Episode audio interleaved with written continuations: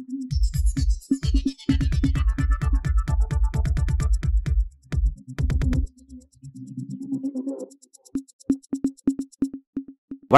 இது news focus Tamil. இந்த நேர்காணலில் நம்முடன் அரசியல் பேச இணைந்திருக்கிறார் பத்திரிகையாளர் கோட்டீஸ்வரன் அவர்கள். வணக்கம் சார் வணக்கம். ஐந்து மாநில தேர்தல் முடிவுகளுக்கு பிறகு முக்கியமாக அந்த மூன்று ஸ்டேட்டில் பாஜக ஒரு வெற்றி பெற்றிருக்காங்க.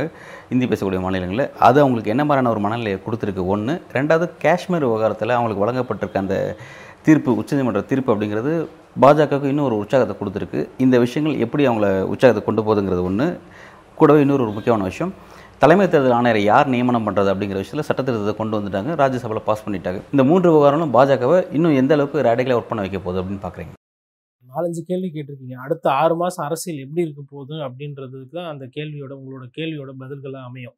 இதில் வந்து அடிப்படையில் ஒன்று வந்து பார்த்து பார்த்தீங்கன்னா இந்த ரிசல்ட் இந்த மூணு மாதம் தேர்தல் ரிசல்ட்டு இந்த மூணு மாதம் தேர்தல் ரிசல்ட் ஆனது வந்து பார்த்திங்கன்னா காங்கிரஸ் கட்சி இந்த ரிசல்ட்டை எதிர்பார்க்கல.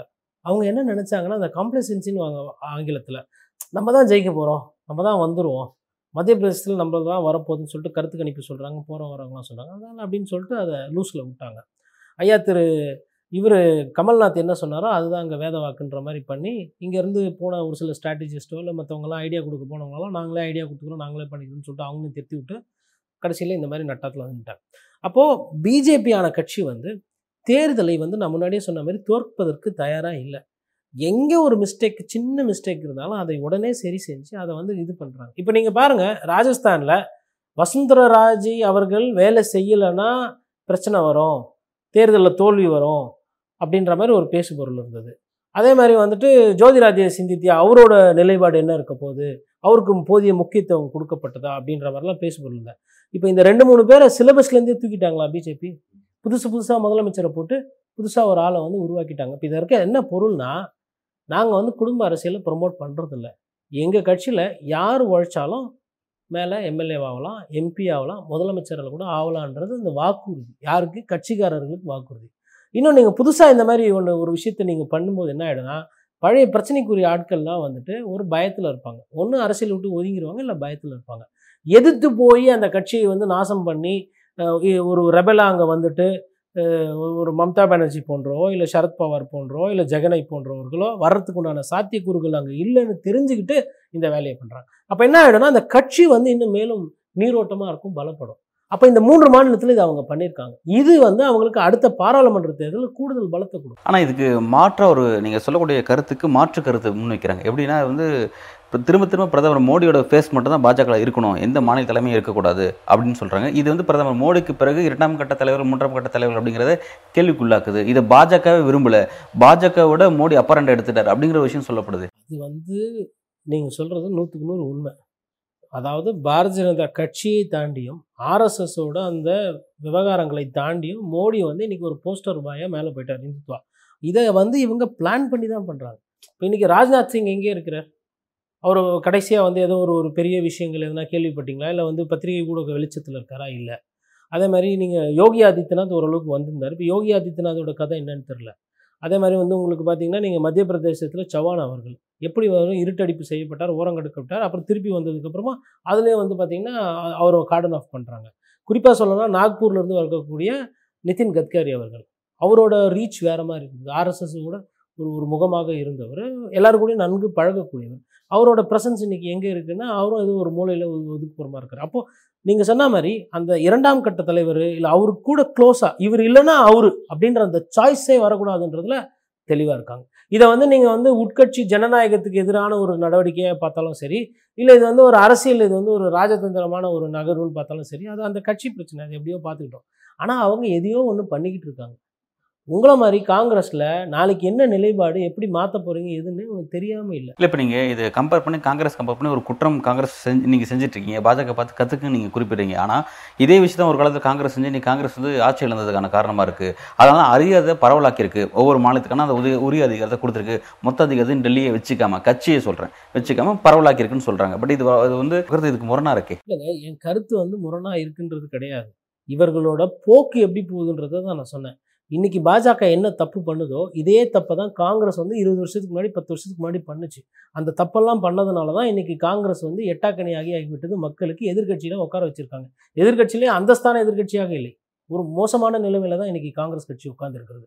அப்போ இன்றைக்கி பாஜக இந்த தவறுகள்லாம் செய்யுமேனால் இதெல்லாம் பண்ணும்போது இடைக்காலமாக வந்து வெற்றிகள் வருது மாநிலத்தில்.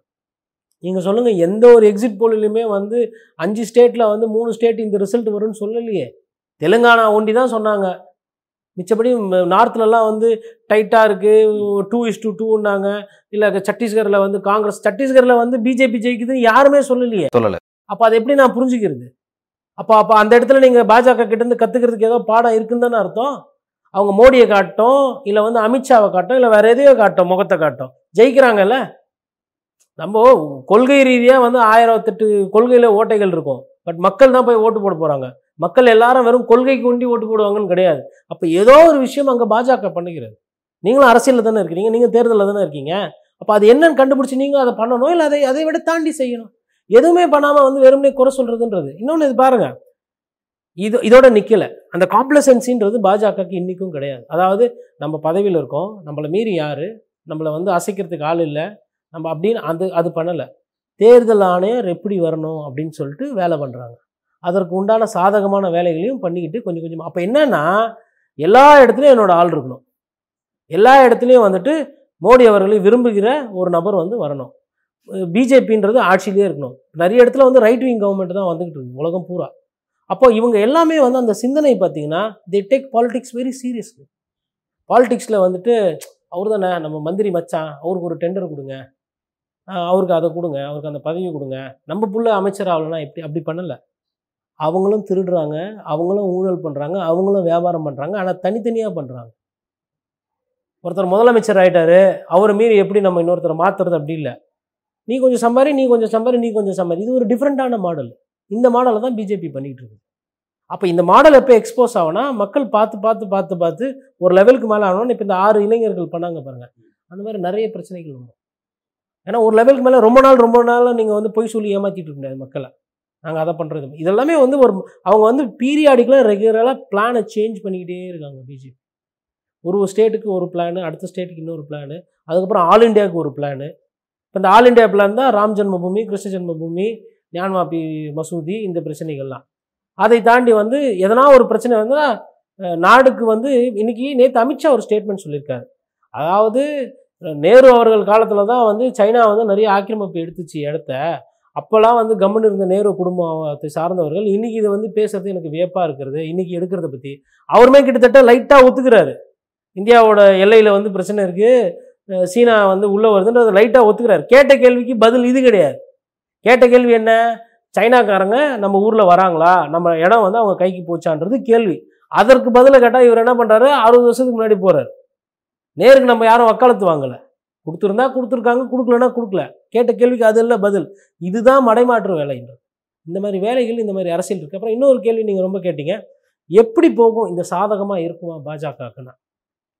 இதில் வந்துட்டுங்க இந்த மூணு ஸ்டேட்டில் ஜெயிச்சதுனால திருப்பி பாஜக தான் வரும்ன்றதெல்லாம் கேரண்டி கிடையாது. புரியுதுங்களா? ஆனால் அது கேரண்டி இல்லைன்றத பாஜக நம்புது. அதே மாதிரி காங்கிரஸை பொறுத்தவரையிலும் இந்த மூணு தேர்தலில் தோத்தது வந்து அவங்களுக்கு வந்து ஒரு ப்ளஸ்ஸு காரணம் என்னன்னா இந்த இந்தியா கூட்டணியில்ன்றது வந்து இந்த தேர்தலுக்கு முன்னாடி வந்து அந்த கர்நாடகாவில் ஜெயிச்சவொடனே அவங்களுக்கு கொஞ்சம் திருப்பி அந்த பழைய காங்கிரஸ் பண்ணையாளர் குணம் வந்துருச்சு. நம்ம ஓனர் முதலாளி குணம் வந்துருச்சு அவங்களுக்கு. அதனால் என்ன பண்ணாங்கன்னா இப்போ அகிலேஷ்லாம் வந்து பேசினப்போ சமாஜ்வாடி கட்சியிலேருந்து வந்து பேச ஒரு முகம் கொடுத்து செவி சாய்த்து எத்தனை சீட்டு கேட்குறீங்க ஒரு நெகோசியேஷன் டேபிளில் கூட உட்காரல. கூட்டணி டேபிளில் கூட உட்காரல. கடைசி நேரம் வரலும் இழுத்தடிக்கிறாங்க இப்போது சமாஜ்வாடி கட்சியோட தயவு இல்லாமல் காங்கிரஸ் உத்தரப்பிரதேசத்தில் தன்னிச்சையாக எதனா பண்ண முடியும்னா முடியாது. ராகுல் காந்தியே தோக்குறாரு அங்கே. அப்போ நீங்கள் இதெல்லாம் யோசிக்கணும். லார்ஜர் கே கேன்வஸில் யோசிக்கணும். அந்த லார்ஜர் கேன்வஸில் யோசிக்கிறது கிடையாது. கார்கே சிறந்த மனிதர்னா ஆமாம் சிறந்த மனிதர். காங்கிரஸ் கட்சி தலைமை ஏற்கிறதுக்கு தகுதி இருக்கானா? இருக்குது ஆனால் நான் ஒரு பத்திரிகையாளராக சொல்கிறேன் கார்கே அவர்களை நீங்கள் ஒரு தலைமையில் போட்டு தேர்தலை சந்திக்கும் போது அதனுடைய வீகம் வந்து பத்தாது. அப்போ அங்கே ராகுல் காந்தி தான் இருக்கணும்னா ராகுல் காந்தி தான் இருக்கணும். எனக்கு காங்கிரஸ் கட்சிக்கு தலைமையத்துக்கு இஷ்டம் இல்லை எனக்கு இல்லைன்னா அப்போ விட்டுருங்க. வேற யாருன்னா ஒரு ப்ராப்பரான ஒரு தலைமையை போடுங்க. வீரியமா மோடி அவர்களையும் அமித்ஷா அவர்களையும் கேள்வி கேட்கறதுக்கு ஃபுல் டைம் அரசியல் பண்ற ஒரு தலைமையை நீங்க கண்டுபிடிங்க இல்லையா? சொல்லுங்க. மம்தா பானர்ஜி தான் எங்க பிரதமர் வேட்பாளர் சொல்லுங்க. இல்ல அரவிந்த் கெஜ்ரிவால் தான் எங்க பிரதமர் வேட்பாளர். அதையாவது சொல்லுங்க.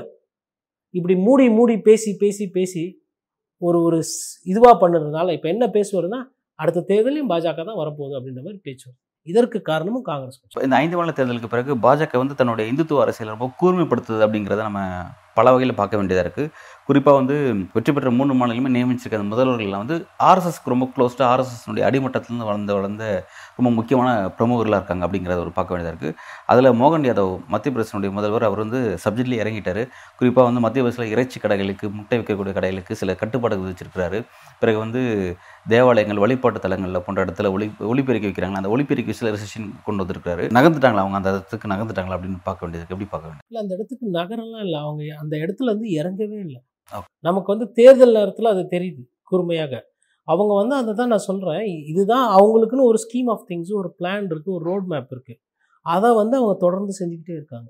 இங்கே என்ன பிரச்சனைனா எதிர்கட்சியில் ஒற்றுமை இல்லை. இன்னொன்று எதிர்க்கட்சிகள் நிறைய இடத்துல பயப்படுறாங்க. நீங்கள் சொல்லுங்கள் காங்கிரஸ் கட்சியில் எவ்வளவு பாராளுமன்ற உறுப்பினர் இருந்தாங்க எவ்வளவு அமைச்சர்கள் இருந்தாங்க?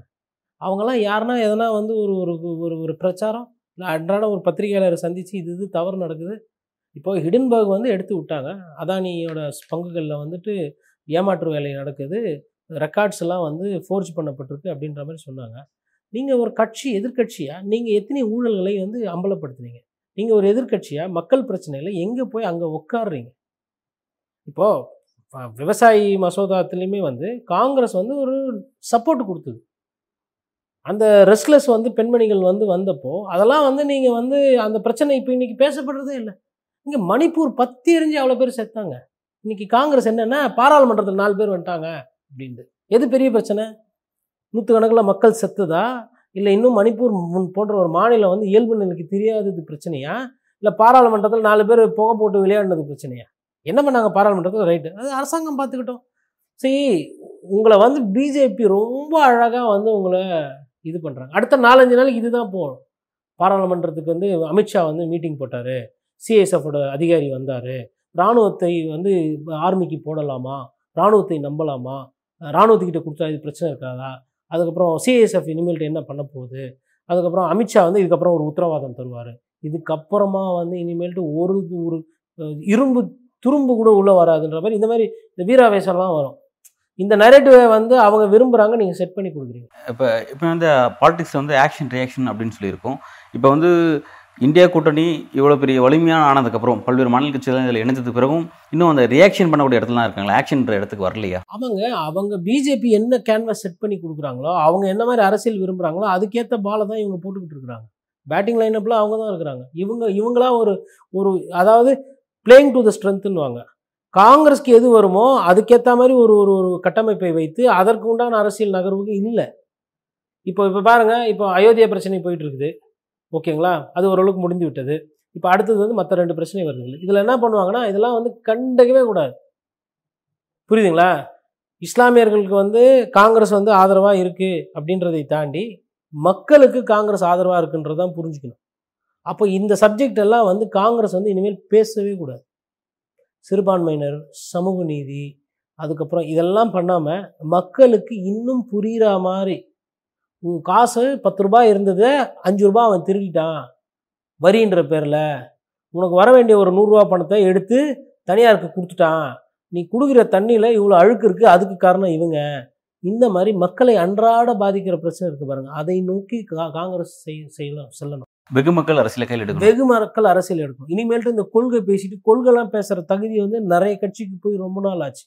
இந்த கொள்கைன்ற ஒரு விஷயத்தை பேசிட்டு இவங்க ஏமாத்த பார்க்குறாங்க புரியுதுங்களா? இப்போ பகத்சிங்கோட கொள்கைகள் இன்னும் உயிரோடு இருக்குன்னா அதில் கலப்படம் கிடையாது. அது பியூரு நேதாஜி சுபாஷ் சந்திர போஸ் இன்னும் இந்த நாட்டில் வாழ்ந்துட்டுருக்காருன்னா வாழ்ந்துட்டுருக்காரு காந்தி வாழ்ந்துட்டு வாழ்ந்துட்டுருக்காரு ஏன்னா அவங்களோட கொள்கையில் கலப்படம் இல்லை. அவங்க என்ன நம்பினாங்களோ என்ன நடத்தணும்னு அதை அப்படியே பண்ணாங்க. ஆனால் நீங்கள் இன்றைக்கி இருக்கிற அரசியல்வாதிகளாக உங்கள் கொள்கையில் வந்து ஒன்றரை டசன் கலப்படம் இருக்குது அதனால் இந்த கொள்கையை பற்றி இனிமேல் மக்களை ஏமாத்துறதை விட்டுட்டு மக்களுக்கு அந்த ஏரியாவில் அந்த தாலுக்காவில் அந்த மாநிலத்தில் அந்த மாவட்டத்தில் என்ன அரசியலோ மண்ணுக்கேற்ற அரசியல் பண்ணால் தான் காங்கிரஸை காப்பாற்ற முடியும். மண்ணுக்கேற்ற அரசியல் நோக்கி காங்கிரஸ் உள்ளிட்ட எதிர்க்கட்சிகள் வர வேண்டிய தேவை இருக்குங்கிறத வலியுறுத்திருக்கீங்க. பல்வேறு கேள்விக்கு ரொம்ப ஆழமாக உங்களோட கருத்தில் வரீங்க மிக்க நன்றி சார். நன்றி.